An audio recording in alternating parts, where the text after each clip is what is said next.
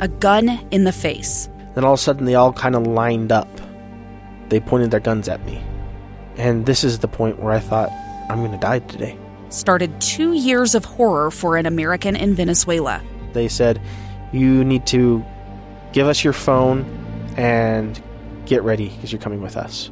I'm Becky Bruce, and I spent a year researching and piecing together Josh and Tammy Holt's story about their ordeal in a notorious prison. That's when everything started to turn bad. We had another pound on the door. Boom, boom, boom. And there was the police once again. You can binge all of the episodes of Hope in Darkness on KSLPodcasts.com or wherever you get your podcasts.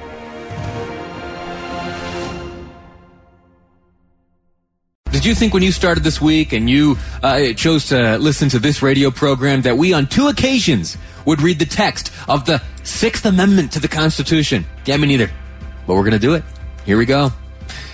In all criminal prosecutions, the accused shall enjoy the right to a speedy and public trial by an impartial jury of the state and district wherein the crime shall have been committed, which district shall have been previously ascertained by law and to be informed of the nature and cause of the accusation, to be confronted with the witnesses against him, to have compulsory process for obtaining witnesses in his favor, and to have the assistance of counsel for his defense.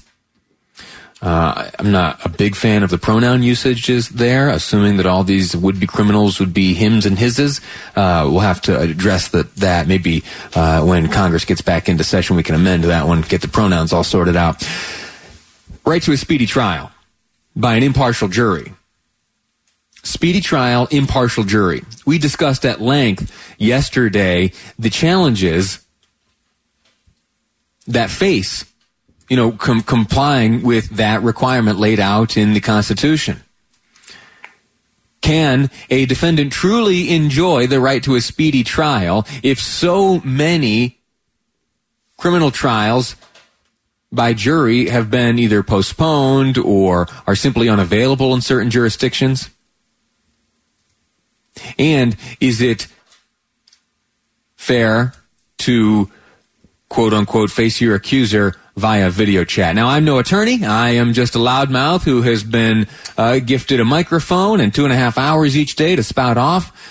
One talent I do, though, have is uh, producer Amy able to reach out and find experts on these matters each and every day and to help us understand the experience of not only attorneys uh, but also defendants would-be jurors everyone involved in this process uh, rocked now by the coronavirus. Having to adapt and do so electronically is uh, davis county and salt lake county attorney daniel irvin joining me now. Uh, daniel sir how are you?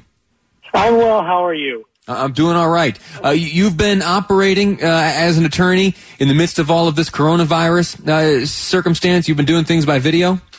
I have been, and and I have to say, mostly I have enjoyed it because I can appear from my house instead of driving from Ogden, Salt Lake to Provo to do hearings in a day. You can now do those hearings quickly online, but there are issues raised, as you mentioned, speedy trial issues but more evidentiary issues when there's witnesses on the stand, able to see their credibility. And I'm going to quote a judge, and maybe some of the shenanigans going on. Some of the shenanigans. What, are those? What are the shenanigans? Well, when you're on a WebEx, you're able to privately chat with any individual that's uh, on that WebEx. So if I'm cross-examining a witness, there is the potential and possibility that their attorney can be texting them the answers. And there's no way to know if they're doing that. So I have no idea if there's influence or undue influence or if they're being coached. And even if you were to remove that from the WebEx, there's still the ability to look down at your phone with your thumb and send them a text that way. I was in one hearing where you could actually see the attorney lean over and whisper to his client and come back. When I addressed it with the court, they said, please don't do that. But then you'd see him slide a piece of paper back and forth. Well, I don't get to see that due to the privileged communication of attorney client, but you don't know what's on there and, and if they're helping or not. And so I have issues with jury trials and evidentiary trials being handled by the WebEx. How about jury trials? Are we doing those here? Have you seen those in Utah? No, our Utah Supreme Court has said they're on hold actually indefinitely. Which is kind of mind-boggling with both the Utah and United States Constitution saying you have a right to a speedy jury trial. But due to the COVID, they're saying that they're being held off. I have a client who's at the Utah State Prison now who's requesting a trial. Our date is tentative for December, and um, that may even be missed. Help me understand Speedy. In its original text, it's certainly ambiguous and doesn't, you know, re- refer specifically to uh, a period of time. But I imagine that uh, it's been addressed and defined at least in part. How, how should we understand Speedy here in Utah and, and across the country? Well, usually here in Utah, I can't address, you know, across the country, but here in Utah, yeah. it's usually been our judges and our courts have been very accommodating it, getting clients in quickly and trials handled quickly. And if you ask for a speedy trial, sometimes you could have it set within 60 days to meet the deadlines. They look at first whether or not the inmate, if the person is in or out of custody. If they're in custody, they get a higher priority to a speedy trial, whereas someone out, which obviously makes sense. And then they go by the degree that you're looking at. So if it's a first degree felony, you're going to have a superior right to somebody who has a Mr. Irvin, we lost you there. Uh, sorry, we've got sorry you back. Uh, go, go right ahead. And my other concern, as you were stating to that, is I had a hearing where usually we as defense attorneys do a thing called the exclusionary rule where we have witnesses step out of the courtroom so they can't hear, well, when you're on WebEx,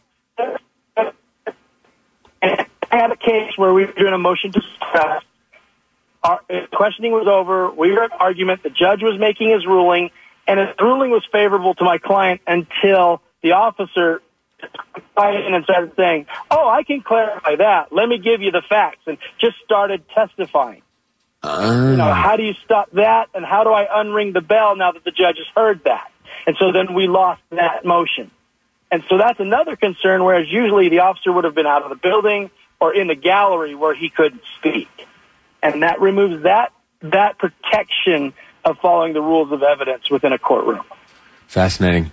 Do you anticipate, and this is wild speculation, so I apologize, but do you anticipate uh, that should certain jurisdictions decide, uh, or certain court, certain courts, if they decide that jury trials will go forward, uh, could that someday make its way to a uh, you know a higher court challenge, maybe even the Supreme Court?